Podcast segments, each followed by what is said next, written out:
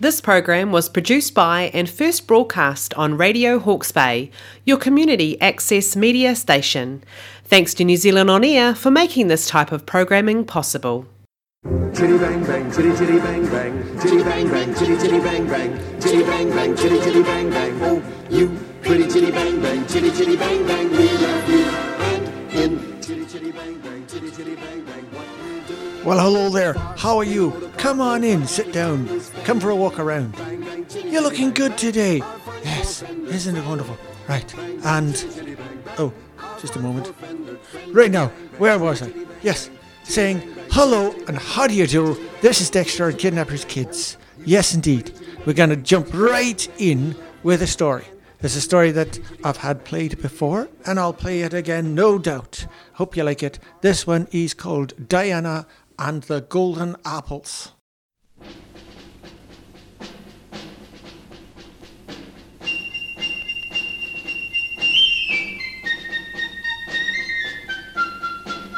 Once long ago, in the wild backwoods of a country named Greece, a little baby girl, Diana, was traveling by horseback to the city of Athens with her mother and father.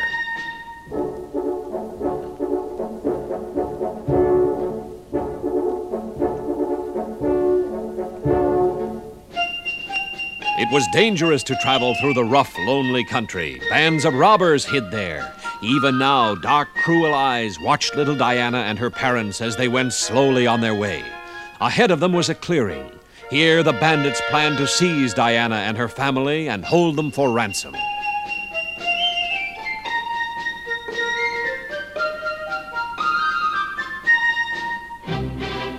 Behind the rocks and trees that surrounded the clearing, the robbers hid themselves.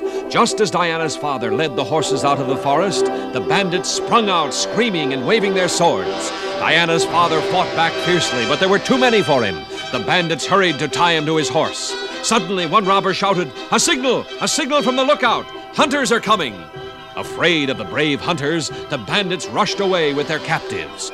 But in their haste, they left little Diana behind.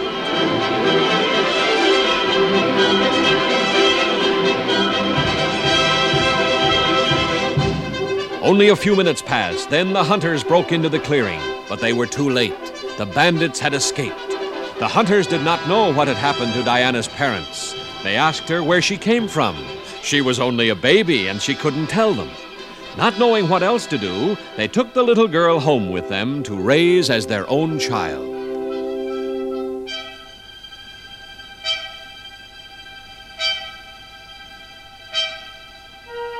As Diana grew into a young girl, she learned to be a huntress. Among all the children, only her best friend, a handsome boy named Melanion, could ride as well, shoot as straight, or run as fast as Diana. She was so happy staying with the hunters and her good friend Melanion, she almost forgot she had a mother and father of her own.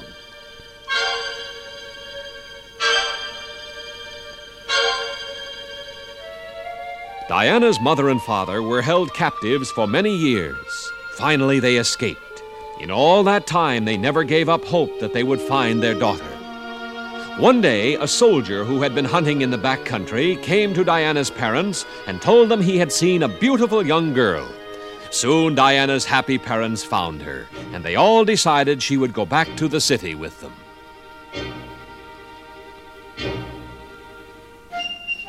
Diana tried not to cry when she had to leave. She called back to Melanion, When we are grown up, I will marry you. And she rode away.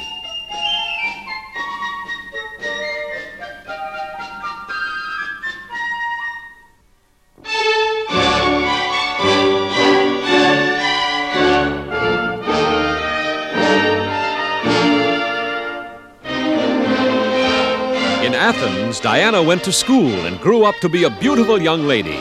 But she never forgot her happy years in the country. She never forgot how to ride, to run, and to shoot. And she never forgot her promise to Melanion.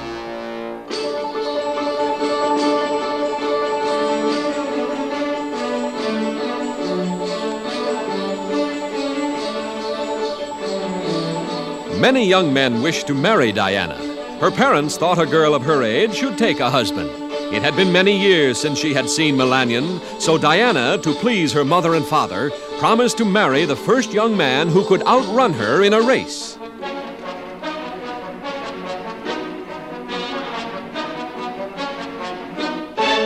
Many tried, but no one could run as fast as Diana. The people of Athens came by the hundreds to watch the races. Diana was their favorite. They cheered and laughed as she sprinted far ahead of her closest rivals. The onlookers tossed presents to her, and even during the race, Diana could pick up a gift and keep running fast enough to win easily.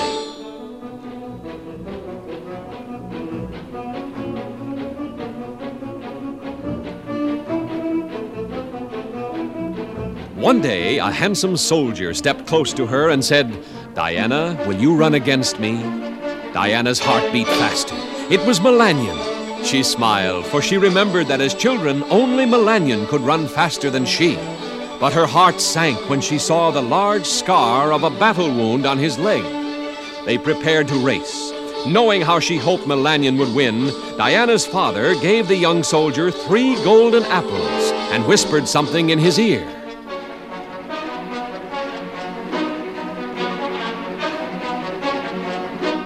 At the line, a voice called, Go! Melanion sprang into the lead. Diana's friends cheered her on. She had to try as hard as she could. Diana began to gain. Out in front of her, he tossed a golden apple. She scooped it up. Melanion held his lead. Diana began to gain. Again, Melanion threw out a golden apple. She swerved to pick it up. The crowd cheered, but Melanion was still in front. Now the finish line was in sight. Diana was gaining. Melanion dropped the last apple. Diana reached down. The third apple was much heavier. For a split second, she slowed, then regained her speed. Just as she was about to catch him, Melanion crossed the finish line ahead of her.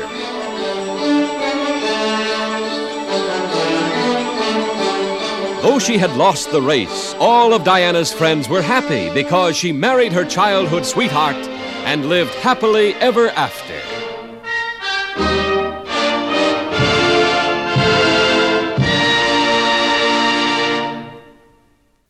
Now, I'm not sure what the weather's like outside. When I came in, it was raining a bit. But in here, in our hearts, it's nice and sunny. So let's join the Beach Boys with Kokomo.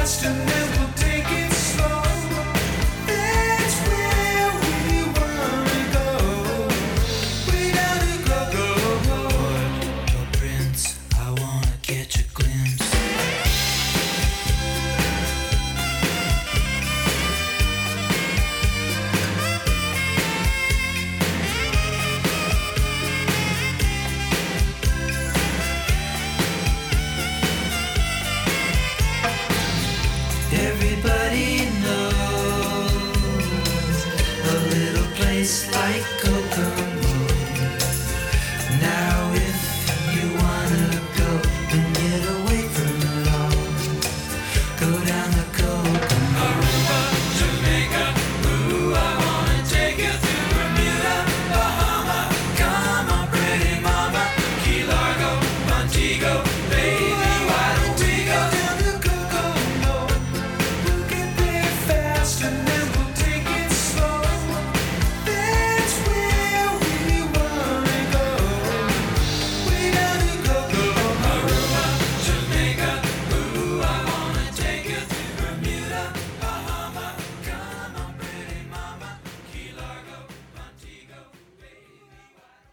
I've been reading bits of a Dr. Seuss book, and, and I put it down a few weeks ago before Christmas, and I never quite got back to the rest of it. So here's another two pages. Hmm.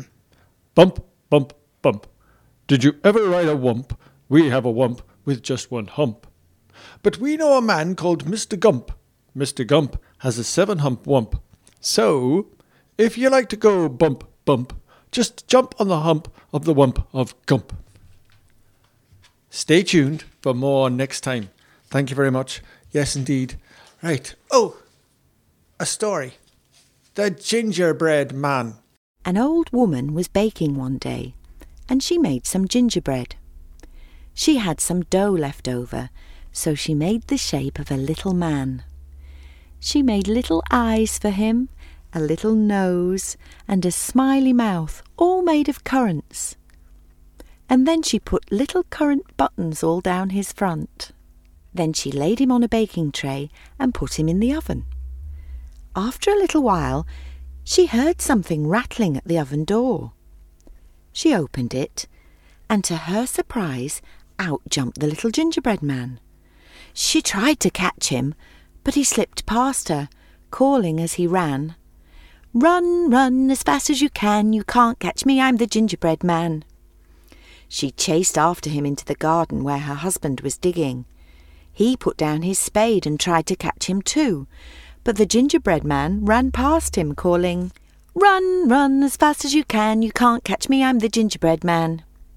He ran down the road with the old woman and the old man following. Soon he passed a cow. The cow called out, Stop, gingerbread man, you look good enough to eat. But the gingerbread man laughed and shouted over his shoulder, I've run from an old woman and an old man. Run, run, as fast as you can, you can't catch me, I'm the gingerbread man. He ran on with the old woman and the old man and the cow following, and soon they all passed a horse. Stop, called the horse, I'd like to eat you. But the gingerbread man called out, I've run from an old woman and an old man and a cow.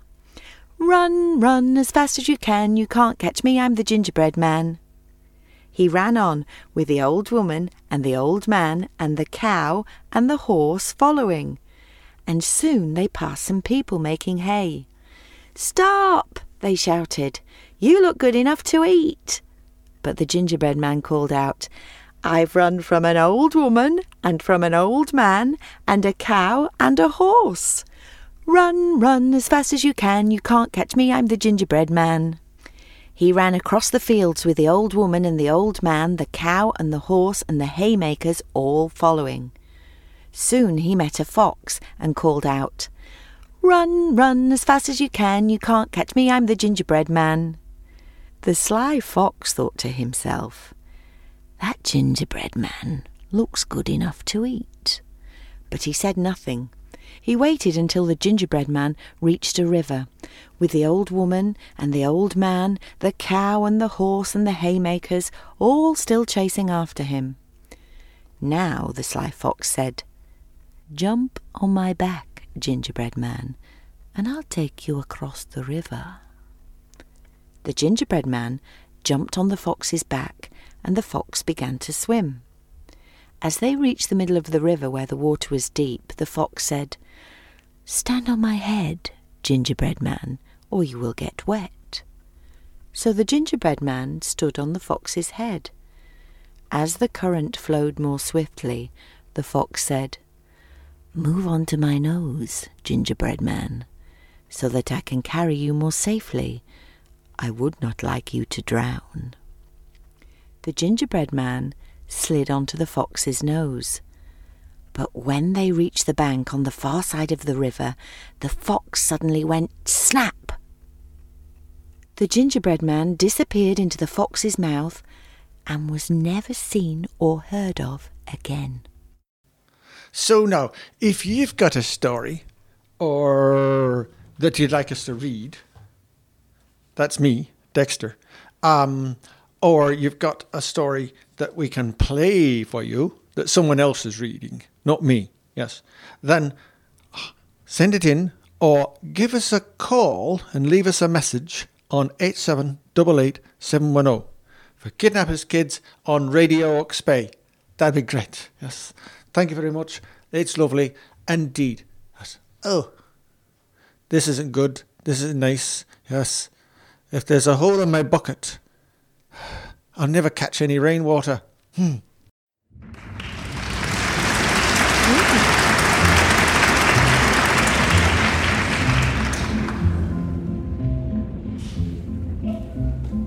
Henry?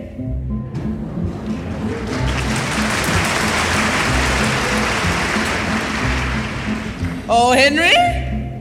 Yes, Did you fetch the water?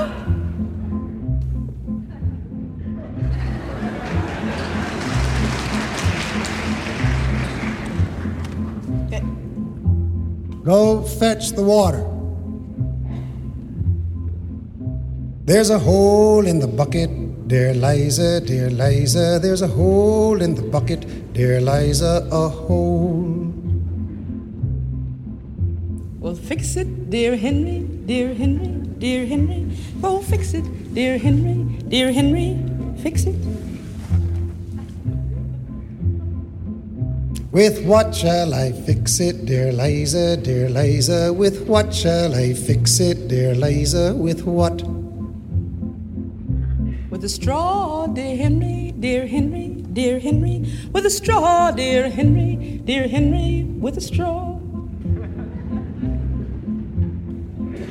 But the straw is too long, dear Liza, dear Liza. The straw is too long, dear Liza, too long.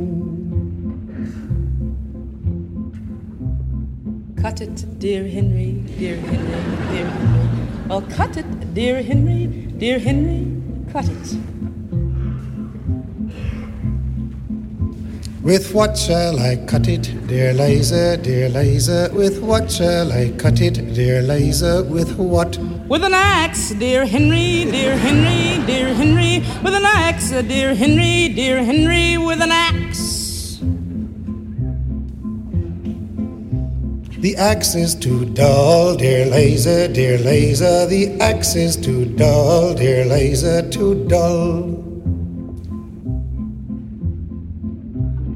Sharpen it, dear Henry, dear Henry, dear Henry. Well, sharpen it, dear Henry, dear Henry.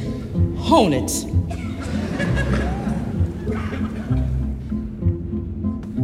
On what shall I sharpen it, dear Liza, dear Liza? On what shall I hone it, dear Liza? On what? On a stone, dear Henry, dear Henry, dear Henry. On a stone, dear Henry, dear Henry, on a stone. But the stone is too dry, dear Liza, dear Liza. The stone is too dry, dear Liza, too dry.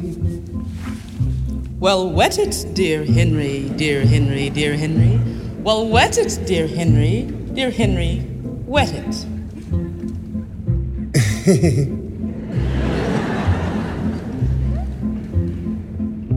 With what shall I wet it, dear Liza, dear Liza? With what shall I wet it, dear Liza? With what? Try water, dear Henry, dear Henry, dear Henry. Try water, dear Henry, dear Henry. Use water.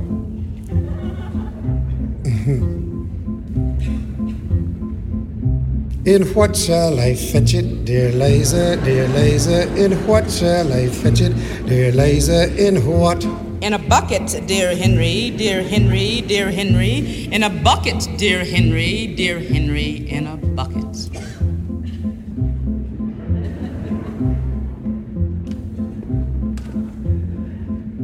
There's a hole in the bucket, dear Liza, dear Liza. There's a hole in the bucket, dear Liza, a hole.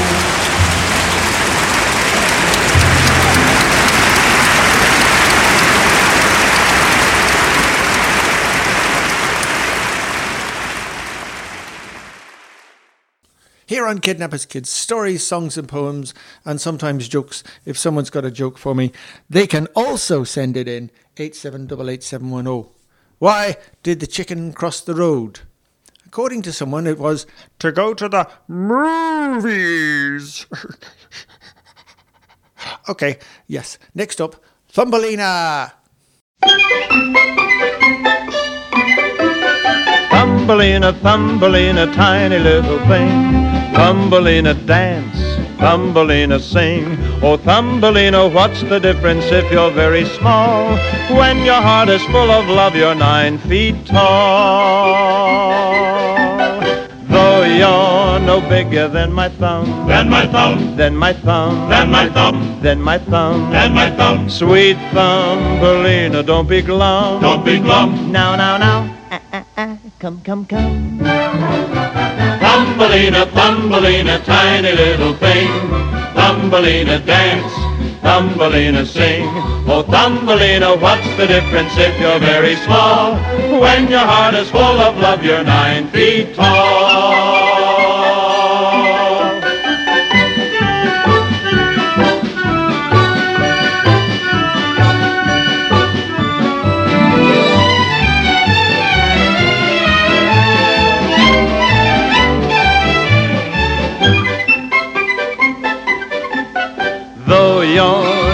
Bigger than my toe, Then my toe, ah, than my toe, then my toe, ah, than my toe. then my toe. Sweet Thumbelina, keep that glow. Keep that glow. And you'll grow, and you'll grow, and you'll grow.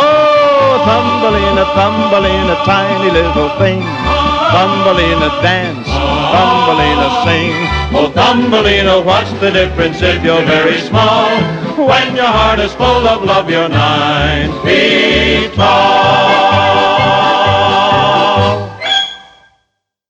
And we're just going to follow that up right with a hearty hi ho Silver and the Lone Ranger. And Silver, funnily enough. Yes, he wouldn't get far out far without Silver. He'd have to walk everywhere.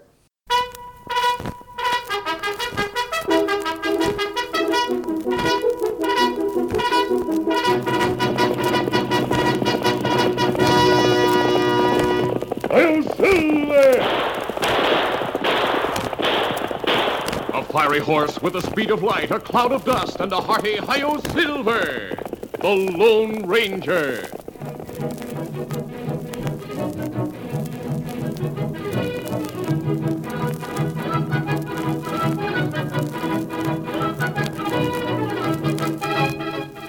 This is the legend of a man and a horse and how they met. The story of the Lone Ranger and his great horse Silver.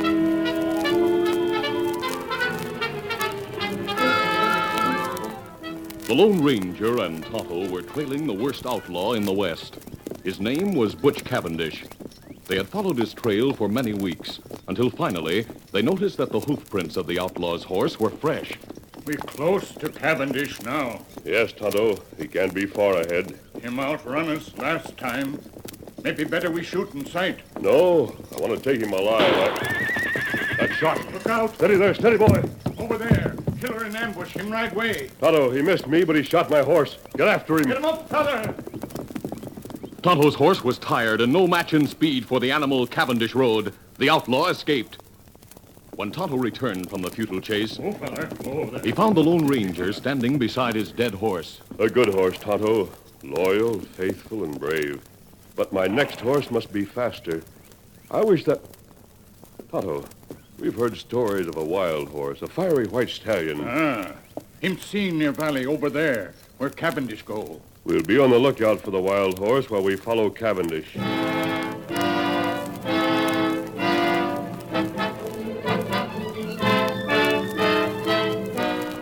Tonto's horse carried the Lone Ranger's saddle, his saddlebags, and bridle, while the masked man and the Indian continued on foot along the outlaw's trail. When they reached the top of a hill, Look, Tonto. they halted suddenly and stared at an awe-inspiring sight far down in the valley. They saw a great white stallion in a death fight with a giant buffalo. The horse was plunging, rearing, charging, and dodging wildly, and the sun flashed from his coat as from a coat of polished silver. They realized that this was the legendary white stallion, the one ranchers and hunters had talked so much about. Tonto, we must have that horse. I'll try to shoot the buffalo. It's too far for pistol shot. I'll get closer before it's too late. As he ran downhill, the Lone Ranger watched the battle. The sleek white stallion was nimble and courageous, but his strength began to wane. The buffalo charged again and again. The splendid muscles of the white horse were slower in responding, then too slow. He was caught by the buffalo's charge. Wet crimson stained his pure white coat. Another charge. The white horse saw it coming, and he couldn't dodge. He staggered and fell. The monster drew back and lowered his head for the death charge. And then, two shots rang out. The buffalo shuddered from the impact of the masked man's bullets. For an instant, he stood motionless, then fell.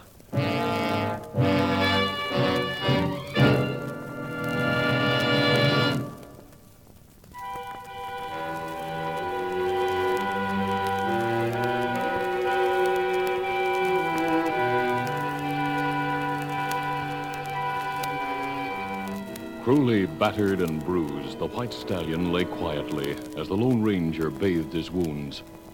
During the next several days, the masked man and the Indian cared for the injured horse. Then the wounds were closed, and the horse's strength had returned. There was once more fire in his eye, a spring in his step, and his head was lifted proudly. Tonto, he's himself again. Ah, him plenty strong. Plenty good horse. I wonder if he'll take a saddle. Let's try. Steady there. Steady, boy. Me get rope. Him run way. No, Tonto, wait. Let him go. I'd like to have that horse more than anything in the world. But he deserves his freedom. He fought for it. Him stop. He's turned to look at us. See how the sun reflects from his white coat. Ah, him look like silver. Silver.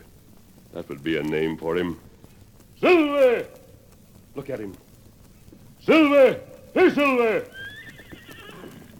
Tonto, he's coming back. It's just as if he knew what I said.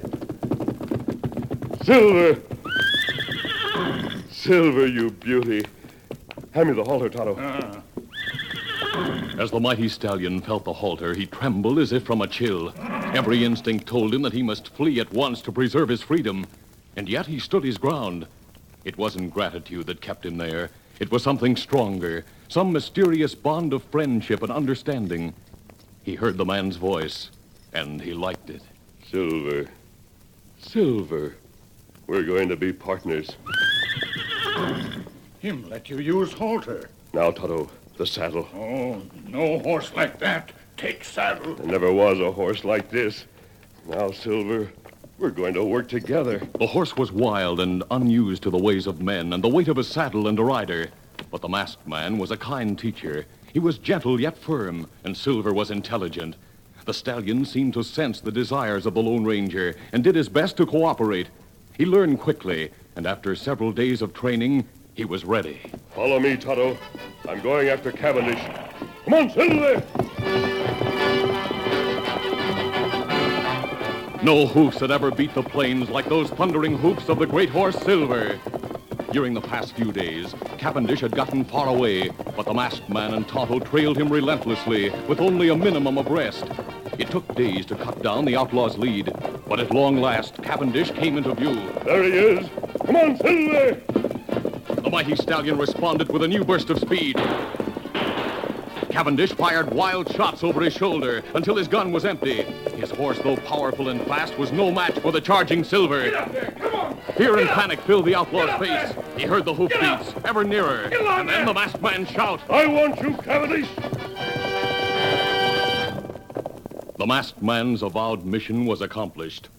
The last of the Cavendish gang was captured to be tried by law and punished for his crimes. But there were many others whose criminal plans were to be challenged by the Lone Ranger, his faithful Indian companion Tonto, and his great horse Silver. Hail, Silver!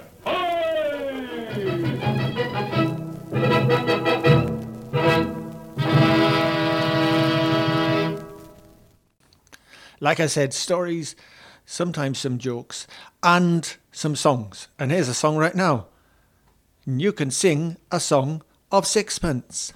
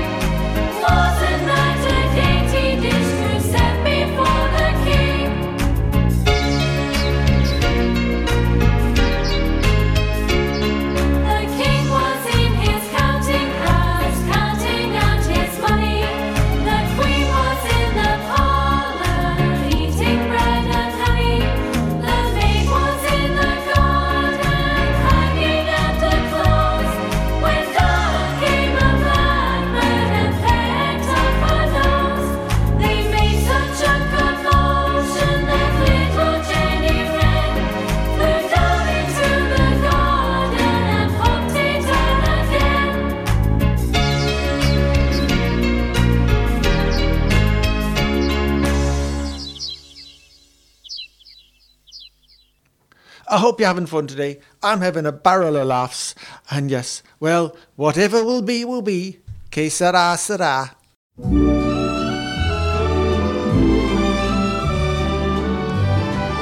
When I was just a little girl, I asked my mother, What will I be? Will I be pretty? Will I be rich?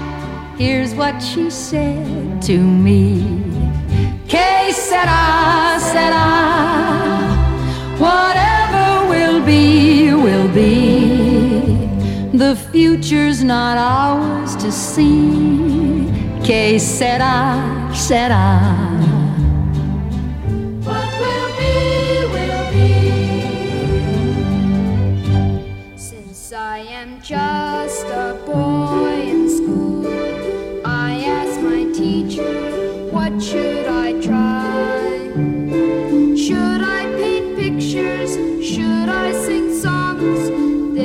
Was her wise reply. Que sera, sera. Whatever will be, will be. The future's not ours to see. Que sera, sera. What will be, will be. When I grew up and fell in love, I asked my lover what lies ahead. Will we have rainbows day after day? Guess what my lover said.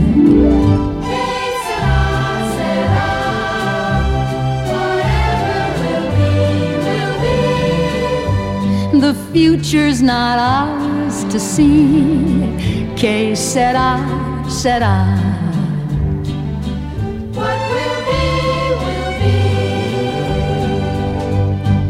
Now I have children of my own.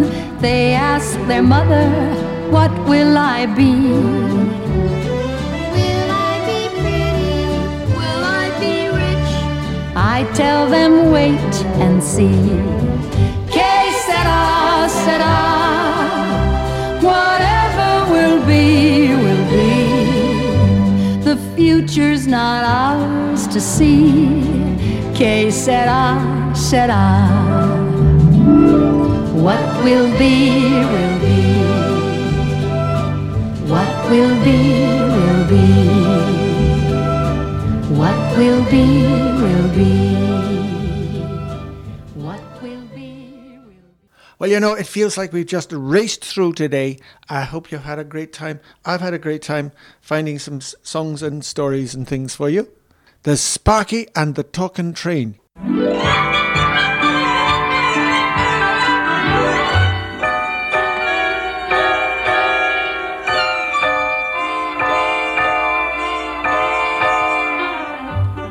Do you like trains? There was a little boy once who liked trains. As a matter of fact, he more than just liked them, he loved trains. His name was Sparky, and he lived right near the railroad depot on Station Street, and he was always talking about the trains that went by. He lived so close to them that he could stand in front of his house and wave to the engineer and then count the cars as they passed. Sparky liked the passenger trains because they went so fast, and he longed someday to ride on one. You see, he never had. Sparky liked freight trains too because they were so long and had so many different kinds of cars on them. Sparky even learned the names of the different cars and used to call them out as he watched a freight train go by. Like this. Boxcar? Tank car? Gondola? Gondola? box car, Refrigerator car? Tank car? Caboose? Goodbye!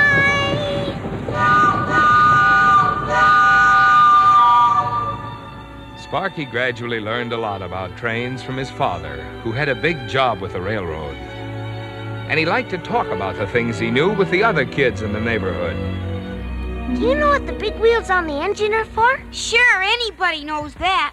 That's what the engine rides on. Yeah, who doesn't know that? Well, the engine rides on them all right, but the big wheels are the ones that have the power. They make the train go. They're called drivers. Well, if you're so smart, what are those little wheels in the front for? They're the pony trucks. They guide the train on the tracks and make it go around turns. Well, what if they do? I'd rather play baseball and talk about trains. Let's go. Yeah, let's go. Come on, Sparky, let's get up a game. Well, uh, I'd rather stay here.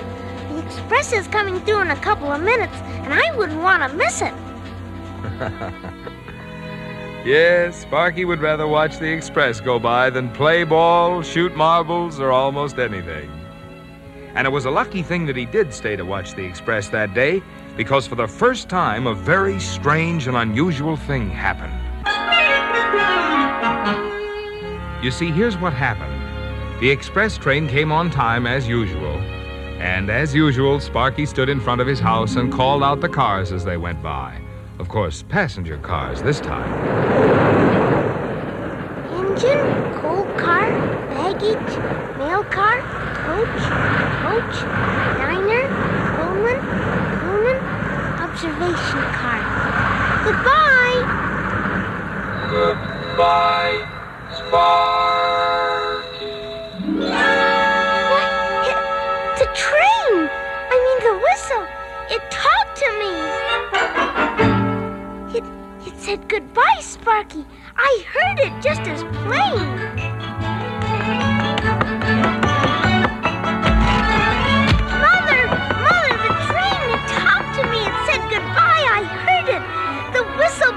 And it talked. It talked to me. Mother, did you hear it? For goodness sake, what's all the excitement? I'm in the kitchen, dear. Mother, the, the train, it talked. It talked to me. Now, really, what in the world do you mean the train talked to you? It did. It answered me when I said goodbye. It was in the whistle. It, it. Mother, don't you believe me? Don't you believe the train talked? Well, now, now look, darling. Trains just don't talk. They're not human. They're just machines, dear. You see, it was your imagination. You just thought you heard the train answer you. It was not my imagination. I heard it. I heard it plain as anything. Now, that's enough of that. We'll talk to your daddy about it when he gets home. Maybe he can make you understand. Now run upstairs and wash. Daddy'll be home soon, and we're having an early dinner. But, Mother, the I said we'd talk about it when your daddy gets home. Now do as I say. Yes, Mother. And poor Sparky went upstairs to get ready for dinner as his mother had told him to do. But he just couldn't wait for his father to get home because he was sure he would understand. After all, his father worked for the railroad, and if trains could talk, then his father must certainly have heard them. He could hardly wait, and when he finally heard his father coming up the walk, he ran down to meet him. Daddy, can't trains talk? Can't they, Daddy? Talk, Sparky? well, they make enough noise, but I'd hardly say they can talk. But, Daddy, I heard it. I heard it just as plain. Oh, now, Sparky, I think your imagination is running away with you. You're thinking too much about trains. But, Daddy. Oh, now don't be silly, Sparky. Come on, supper's ready, and we don't want it to get cold. Yes, Daddy. Poor Sparky. It seems nobody would believe him, not even his friends at school, when he told them about it the next day. But the train did talk to me. I heard it, it did. Oh, boy, that's a funny one. Trains talking. Who ever heard of a train talking? You're crazy, Sparky. You're train crazy. You've been watching those trains so much you think they talk to you. All right, if you don't believe me, come on over to the depot and hear for yourself. The local is coming in. Maybe it will talk too. Come on if you're so smart. So Sparky and his friends went down to watch the local come in. The local stopped at the station right by Sparky's house. Hear that?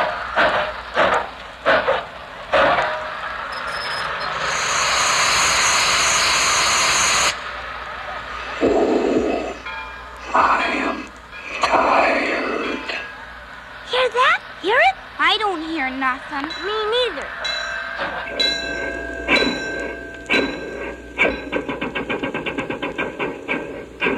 Hard to start, hard to start, hard to start, hard to start.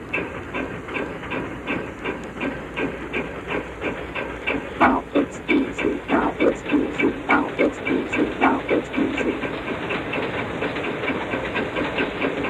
Faster, faster, faster, faster, faster, faster, faster, faster. Goodbye.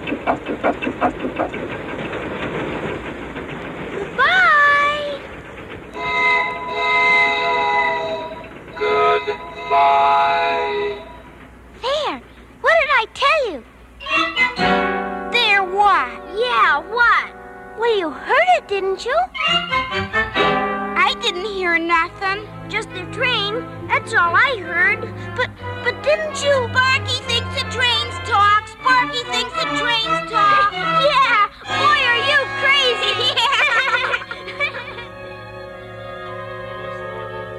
The other kids couldn't hear the train talking. Perhaps it was because they didn't like trains as much as Sparky did. Perhaps the trains didn't want anyone else to hear them. Everyone in school talked about it and laughed at Sparky until he could hardly stand it. The older kids teased him and the younger kids pointed at him and giggled. So Sparky didn't play with them much anymore. In fact, he was a pretty sad and lonely boy, and he stopped telling anyone about the talking trains, even his parents. Sparky stayed pretty much by himself after that and said no more about trains. Even his mother and father noticed how quiet he was, and they began to worry about him. I'm worried about Sparky. He's so quiet and he seems so unhappy. I know. I've noticed it too. Isn't there something we can do? Nothing seems to interest him. I know. He's always wanted to take a train ride. Why don't I take him into town tomorrow on the early train? That's a good idea. That'll certainly make him happy. Maybe if he rides on a train, he'll forget those silly ideas of his about trains talking.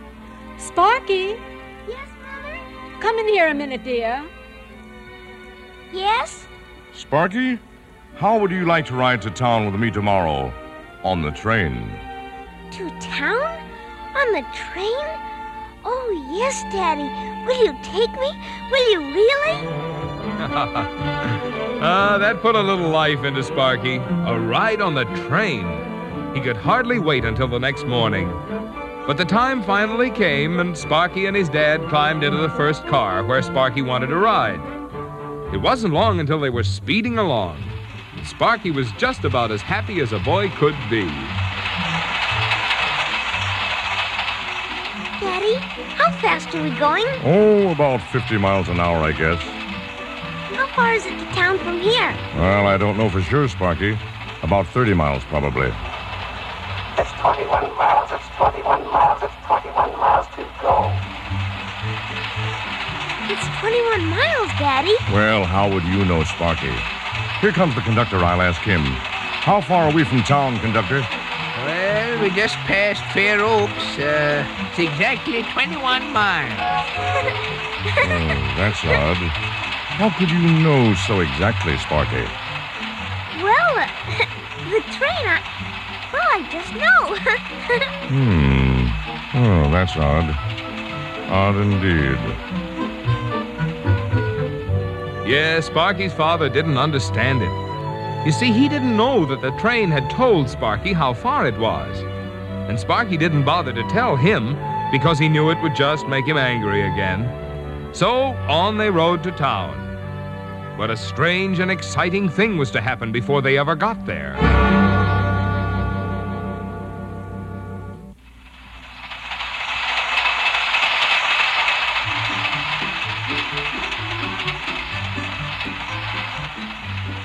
Sparky and his father sat in the train as it rolled along without talking for a while. All of a sudden, the clicking wheels of the train began calling Sparky. Help me, Sparky, help me, Sparky, help me, Sparky, help me, Sparky. What's the matter? Nothing's the matter. What do you mean, Sparky? Oh, uh, excuse me. Nothing, Daddy. Up wheel is loose, up wheel is loose, up wheel is loose, up wheel is loose. The wheel is loose. Which one? Sparky, who in the world are you talking to? Right front wheel, right front wheel, right front wheel. Daddy! Daddy, the right front wheel is loose on this car. Stop the train. Tell the conductor. Daddy, please. Sparky, stop that shouting. What are you talking about? How do you know a wheel is loose? The train had told. Well, I just know. Please, Daddy, tell the conductor to stop the train. Sparky, be quiet. Everyone is looking at you. Now, don't tell me the train's been talking to you again and told you it has a loose wheel. Yes, Daddy, it did. It told me. We have a loose wheel, and there will be a terrible wreck if the train doesn't stop. Sparky, I've just had enough of this nonsense. Now, you sit down and be quiet. There's nothing wrong with this train, and we're going to be in town in ten minutes. But Daddy, but Daddy, you've got to listen to me. If you won't do something, I will. I'll pull the cord up there, the emergency cord. That will put on the brakes and stop the train. Sparky, get down off that seat. Don't pull that cord. Stop. Sparky, stop.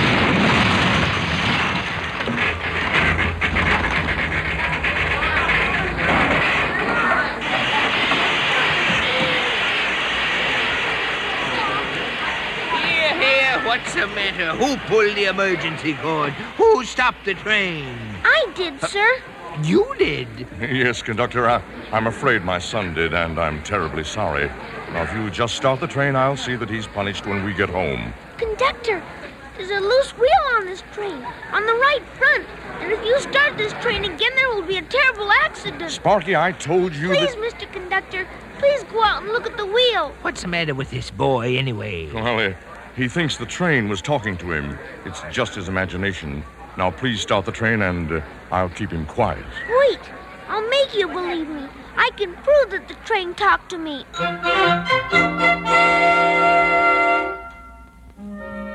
Daddy, remember I told you when we were 21 miles from town? Yes, but. How did Uh, I know that? well, I don't know. I. Uh, Train told me. That's how I knew. That ought to show you the train talked to me. And the train told me it has a loose wheel. Daddy, please just take a look and see. Well, you did say 21 miles when that's just what it was. Maybe we should take a look at that. Now, you're not going to start that talk, too. I'm going to signal the engineer to go on. I've had enough of this monkey business. Now, wait, conductor. Here's my card. I'm the Eastern Division Manager of this railroad, and I demand that you inspect the right front wheels on this car. Well, well, I guess I have to. And all three of them went out to look at the wheel that Sparky had said was loose. And sure enough, when they examined it carefully, it was so loose that in another few miles it would have come off, and there would certainly have been a terrible wreck. The conductor, Sparky's father, and even all the people on the train were amazed. Well, what do you know? You see, the boy was right. Why, the wheel really is loose, and just the one the little boy said. Well, what do you know about that?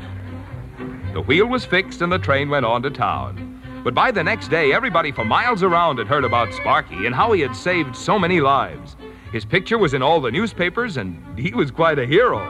The kids back home no longer laughed at him. In fact, they all wanted to be his friend because he was so famous. The president of the railroad even gave him a medal. It was at a special ceremony at the municipal building. Sparky, it gives me great pleasure to present you with this medal in appreciation for your service to this railroad. Uh, is there anything you would like that we can give you? Anything? Anything at all? Can I ride in the engine of the express? Can I? well, Sparky, if that's what you want, you certainly can. It'll be an honor. And Sparky did. He rode in the engine right up with the engineer and came speeding through town at 80 miles an hour. And he blew the whistle, too. Of course, all the kids in town were there watching when he went past, and he waved to them, and they waved back, wishing that they could ride there, too. He went by so very, very fast.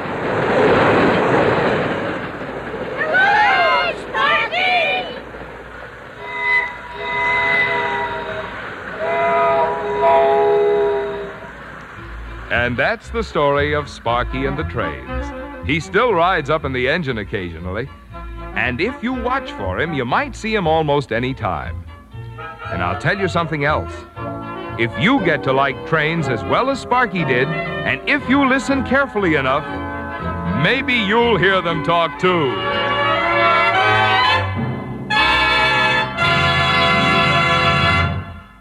Last one, yes. And so I say farewell. I wish you luck. Be kind to one another. And we leave you with Knick Knack Paddywhack. Give a dog a bone. Ta for now.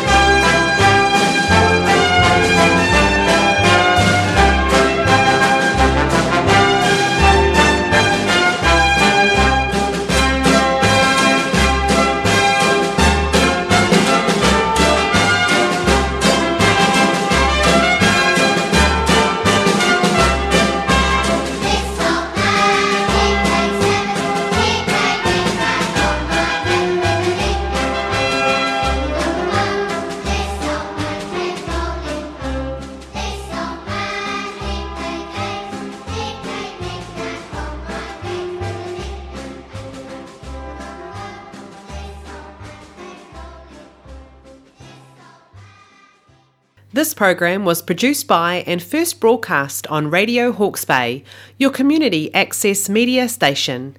Thanks to New Zealand On Air for making this type of programming possible.